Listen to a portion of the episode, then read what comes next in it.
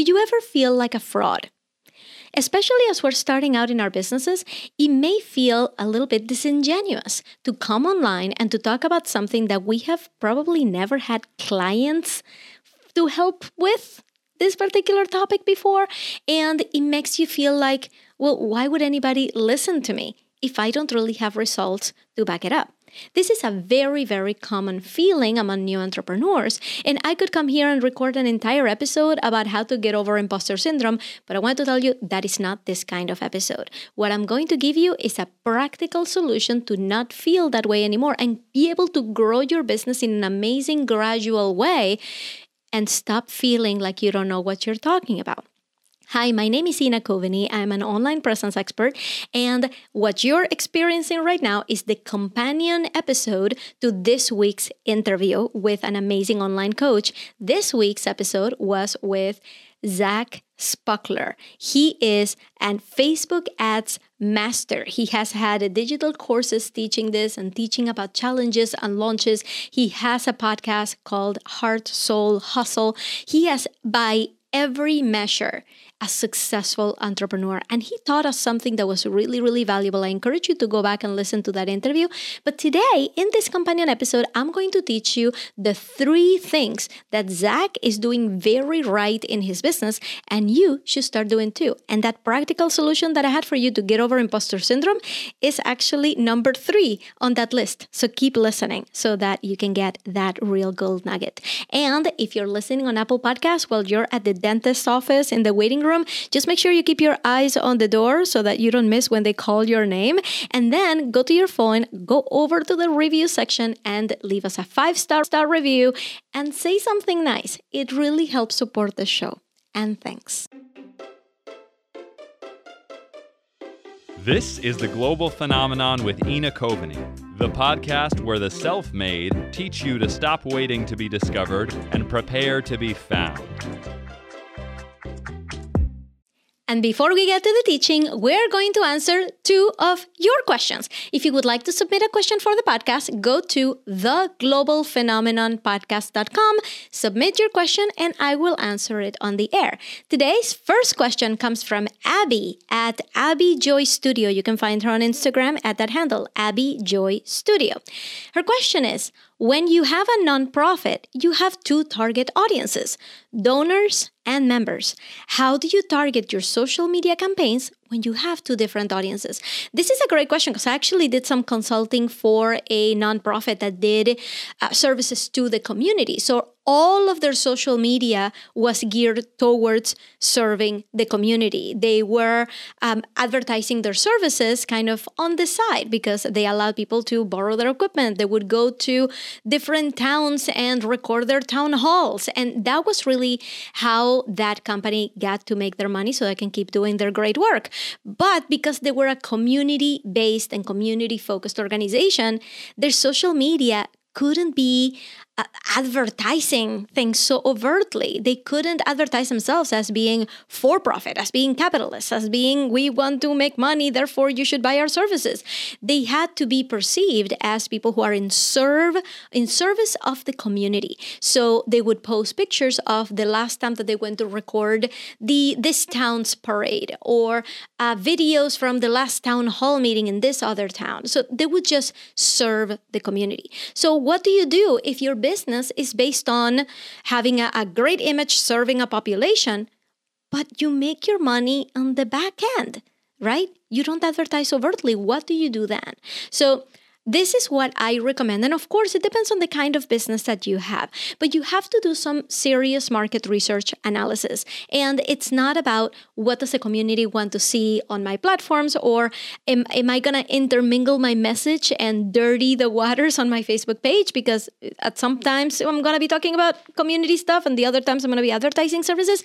Don't do that do some serious market research on the people who buy your services, on those companies that you serve, that you lend your equipment to, that you do everything else. In the ter- in the case of Abby, do some research on your donors. Are they swiping through Facebook and clicking on things to buy things? Are they doing that? Is that how they donate? If the answer is no, then that's probably not the place you're going to want to reach them. Right? Where are your people, the ones who pay you, hang out? And where do they get their information on how to hire their next service or where they're gonna, um, you know, how are they going to find these great causes to contribute to? Where do they find those right now? And what have they contributed to already? And how did they find those opportunities? So there's some market research that you need to do. There is no one answer that I can just give you that is just magically going to work. You gotta figure out where your people hang out. In the case of my client, who had services for other towns, for other municipalities uh, that had a budget and they needed some uh, audiovisual help, the way that we framed it for her was hey, are these people part of LinkedIn groups? Are they like, having their own board of director meetings? Like, where are they located? Where are they hanging out? Right? If there is no such place, it's time for you to create that place. And it's not creating a LinkedIn group for the sake of selling your products and services necessarily. It's creating a LinkedIn group or a Facebook group or wherever your people are, creating a community of like minded individuals who want to serve a particular purpose. In your case, Abby, is creating a community of donors. What do those donors want? Do they want to give you money? No, probably not. What they want to do is serve the community, maybe. They want to contribute to great causes, maybe. So you want to create a watering hole. You want to create a place where they're going to go and talk to other donors and talk to other people like, hey, what else have you guys contributed to? Um, what are some of the tax benefits? Hey, I have a question. If I'm donating this amount of money, what are the tax benefits in my area, right? There are people out there that are looking for this information and you want to create that platform, that place where they're going to hang out and talk to each other. And that way you present yourself as the expert in this. So, in your case, if this is a nonprofit, I would be creating a LinkedIn group that doesn't have necessarily the nonprofit's name, but somebody from the nonprofit is running that group and is gathering all these donors together. And it's not donors to the nonprofit necessarily. It's just people who are looking for opportunities to invest, people are looking for opportunities to donate. So you would be attracting them with content like, hey, join this group for high level donors. I mean, what do they call themselves? This is where the market research comes in, right? Do they call themselves angels, right? Coming from like angel investing. Do they call themselves um, uh, philanthropists, right? To create a LinkedIn group called the Philanthropist World, Philanthropists of the World, or philanthropists in uh, uh, who who serve particular causes, right? Whatever your nonprofit is around, make it really specific to that, and then just advertise that group just say, hey, if you're a philanthropist in the area of art, this is the place for you. We talk all things donations, we talk all things tax benefits, we talk all things different opportunities to donate, and then you're positioning yourself as the expert in this area. Now people know that this organization exists because the moderator is from that organization. That moderator is providing a ton of value, and now you're creating an audience of people who just want to be there because they have a common goal. So Think about it for your business. If you have different audiences, where can you create opportunities for them to gather that doesn't feel like they're being part of an infomercial? Right? That they don't feel like they're being part of a business that is trying to group them together. They just feel like they're there as a community. And you happen to be the moderator of it. I'm telling you, it's it works like magic, and that way you manage to segregate what you're supposed to be doing in the front end, which is looking great to donors, right? These are all the things we do for the community. You don't want to be like, hey, by the way, donate here, right? Or maybe not necessarily, right? Maybe you do sprinkle in there in your content. By the way, we're always looking for contributions and donations. Please click here and thank you very much. But that's not going to be the bulk of your message. And in the case of my client, who was a nonprofit selling um, audiovisual services, she wasn't going to go and tell the community, hey, you can buy my services, because th- those were not their people. They needed to create a separate community for all of them to gather and to discuss how they're going to meet the challenges of the new town halls that are virtual, right? And now you are the expert and you can continue to serve them without muddying the waters for the rest of your social media presence.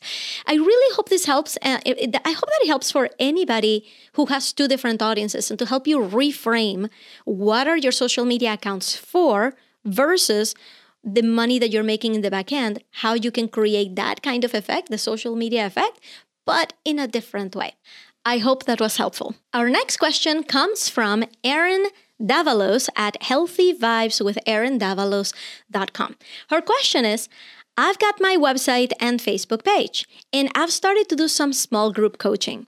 How do I expand beyond my family and friends to broaden my client base? This is a great question. There are a few ways to do this, Erin. Uh, the first way is to start to get those testimonials from the people that you're currently serving and to start putting them out there online.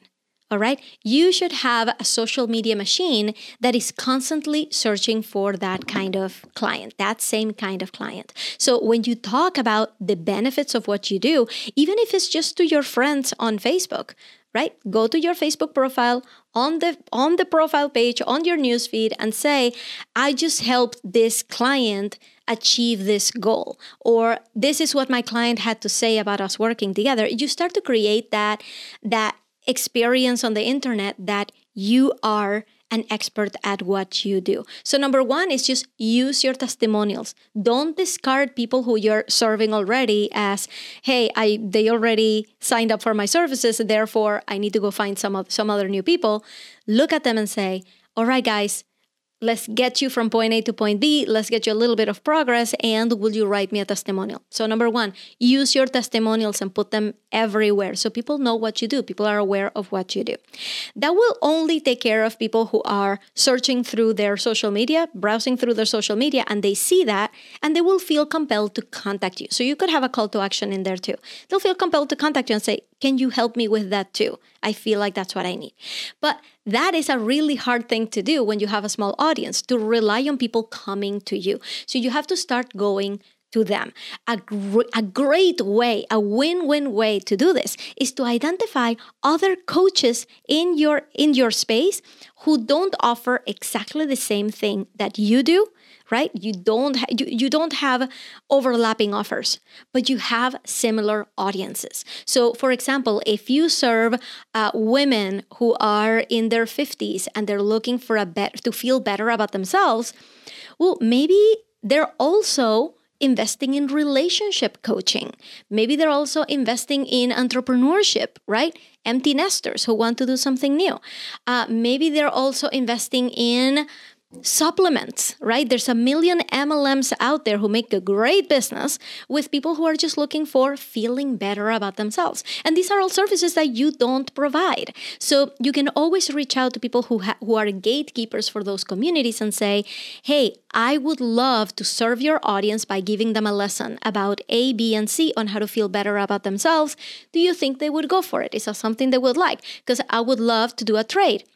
my people right? And you don't have to have huge audiences for this, by the way. Just the exposure, especially with other people who have smaller audiences, that's going to keep the, the ball moving, right? So you can tell them, hey, by the way, and you can also, you're very welcome to come to my group and talk a little bit about how to feel better through supplements. I think that would be great. So start to think about complementary services to what you do that are tackling the same audiences, targeting the same audiences, and start to collaborate. The more you do this, the more traction you're going to get, the more people you're going to get into your mailing list, into your group, and that audience is going to start to fill up.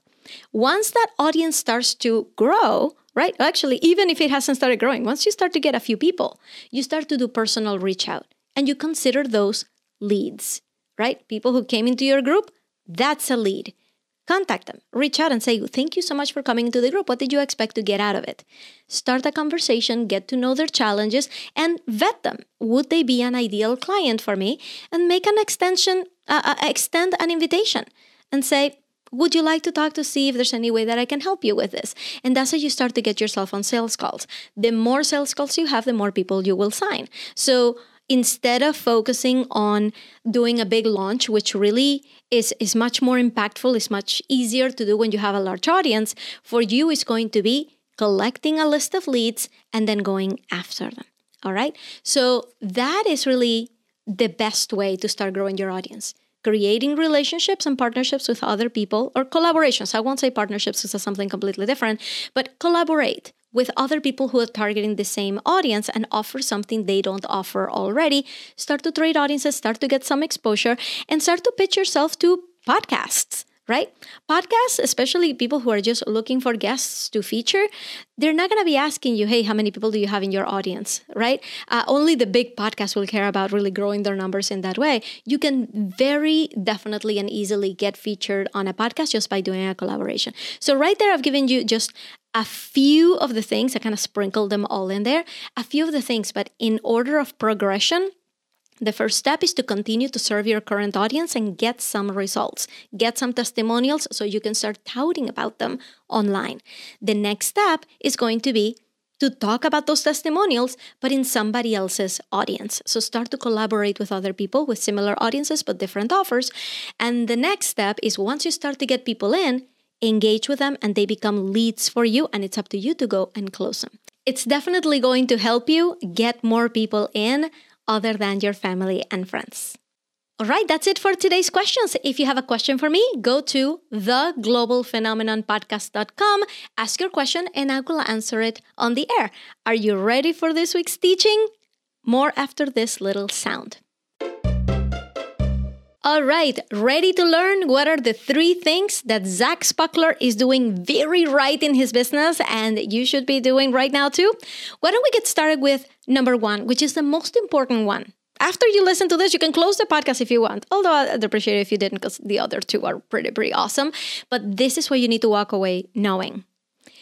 He puts his vision for his life in front of him. And he even told us that vision for his life changes all the time. But what he knows about himself is that he wants to fulfill his full potential and he wants to make the money that he deserves so that he can continue to help people and live the life he wants. He knows he will never get that far. He will never get that kind of life where he does what he loves and he makes as much money as he wants working for somebody else. So every time something fails, every time something flops, he dusts himself up the next day and says, okay, how are we going to learn and make it better? That's his philosophy. So if you learn nothing else, it is to hold a vision for your life in front of you. I'm going to tell you on a personal note when I left corporate and I started to get a taste and I started to see examples of the online coaching world and how it, it became so clear and so possible for me to enter that world and to provide the value that I knew that I had in me to be able to make this this that I'm doing right now, recording this podcast and recording these videos and creating my little YouTube studio in my office, right? Like creating all of this as part of my job, the, the life that I created for myself. I could never go back to work in corporate. And I have had opportunities. I've had people contact me back from corporate saying, I feel like we need you. I feel like this would be a great fit for you. Why don't you come and talk to us? And I'm like, I'm sorry, but it doesn't match the vision that I have for myself. So you gotta know what that vision is in order to make decisions in your life going forward. And this is something that I always tell my people is that what would happen if an irresistible offer for a job came knocking on your door? Would you take it? And if the answer is yes, then probably entrepreneurship is not going to be the thing that you're going to be doing forever. Why do I say that? Because you've just realized that your values don't lie where you thought they did, right? You just realize that your values are I want to have a, a good and comfortable life and I want to work for people who value me, which is there's nothing wrong with that, right? But when you enter entrepreneurship, it's the same way as when you enter corporate, right? Like enter corporate and have the kind of career that you want. When you come to entrepreneurship, you gotta know that the the going gets hard that it gets hard, that you run out of money, that you try different things that are not gonna work, that you invest in programs that will flop on you, that you will have um, try to acquire clients in some way, you will have had a launch that will fail. These things are going to happen. But if you continue to keep going, if you give yourself that grit and you say, I don't want to work for anybody else ever, I just want to do this right? I want to come here and i wanted to to i want to break through. I want to be able to make that sweet money so that i can live more of a life of freedom. Like if that's what you really want that is how you're going to make decisions from this point forward. And you're not going to let anybody tell you otherwise or try to lure you into other positions that you guys may be more profitable right now. Because when you start your business, it's not a fire hose of money. Even John Lee Dumas, the first guest we had on this podcast, he made about $29,000 in his first year. The next year was a different story, but you got to understand that things are going to get tough. And the thing that keeps keeps Zach Spuckler going are his vision and his grit and his ability to learn and keep pivoting and keep trying something new. But he would never be able to do that if he wasn't clear on what he wants out of his life. So before we move on to number two, you gotta have this question answered for yourself. What do you want? Let's go to number two. Number two, he is innovating in his industry. He's not just being a copycat, he's not doing what everybody else is doing. While everybody else was going and creating online courses and creating an evergreen machine, he went and I did that and said, I'm gonna try something new. I am just all for trying something that I've, I've never seen done before. I'm going to go to an agency model and shut down the digital courses. That was a really risky move, but it felt really right to him at the time. And then after he did the agency for two years, he said, you know what? I learned my lesson of why I wasn't 100% happy before. Even though he told you things were fine, he wasn't 100% happy with the setup. So he said, I've learned enough. I want to try this again. I want to create those digital courses again. And this time I'm going to do some things differently. So he is not just out there following the pack. He's looking at his own desires, his own boundaries, and saying, I'm going to create the life that is going to feel really good for me. And I'm going to tell you, I told him this at the end when we finished recording that I know that he's going to be coming up with a brand new way for online coaches to do their business in a way that is going to be is going to feel even better than it does now because he's listening to his gut. So my lesson for you is to learn from people who have been there, but that's the extent of it. Learn from them so that you can apply it to your own life in your own way with your own perspective and the way that you want your life to be led. So, unless you're seeing someplace that something is definitely not going to work, even then I might have an argument. It might actually work for you. So, keep an open mind and keep an innovative mind. Do whatever feels right to you in the way that you want to do it. Don't just subscribe to everybody else's idea of what a successful business is because it might not be the thing that lets you break through. it might be that thing that nobody else is doing. And that's something that Zach has mastered, and I can't wait to see his journey. So, number three is that he builds businesses based on experience and results. This is a really important one because I feel like we all want to be discovered one day. We all want for something to drastically change overnight in terms of how many people follow us, in terms of how much money we make. We're just waiting for that moment where the snowball has reached the peak and now it's sprinting down the other side of the mountain. We're all waiting for that moment. When is that moment that it felt like things just started to go on rails? I know I mixed like five different metaphors in there, but when was that moment, right? We're all waiting for that. Well, Zach, he's like, no, it doesn't work that way. You don't skip ahead 10 years of experience.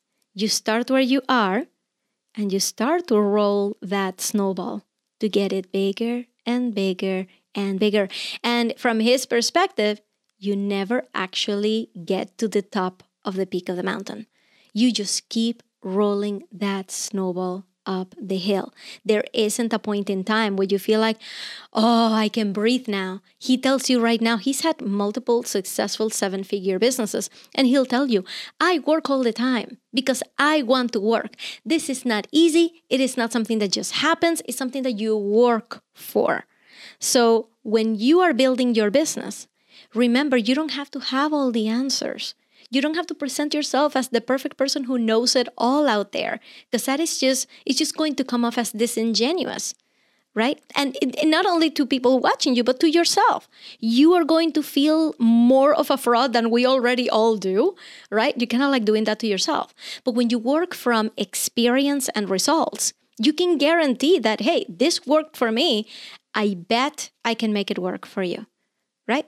That's what I have done in my business. I made websites by the hour and I created a process to not fall into the same pitfalls that I did again. And now I can promise results with my methods, with my Be Found system. I know that it works to get people's websites out on time and in the perfect way that they want them. I know that because I have the experience backing it up. So think about your experience Think about what you can back up and what you can help other people with and build on that. And the more results you get, the more you can add to your list of to your inventory of things that you can offer. But that is one thing that he's doing absolutely right. So here are his three things.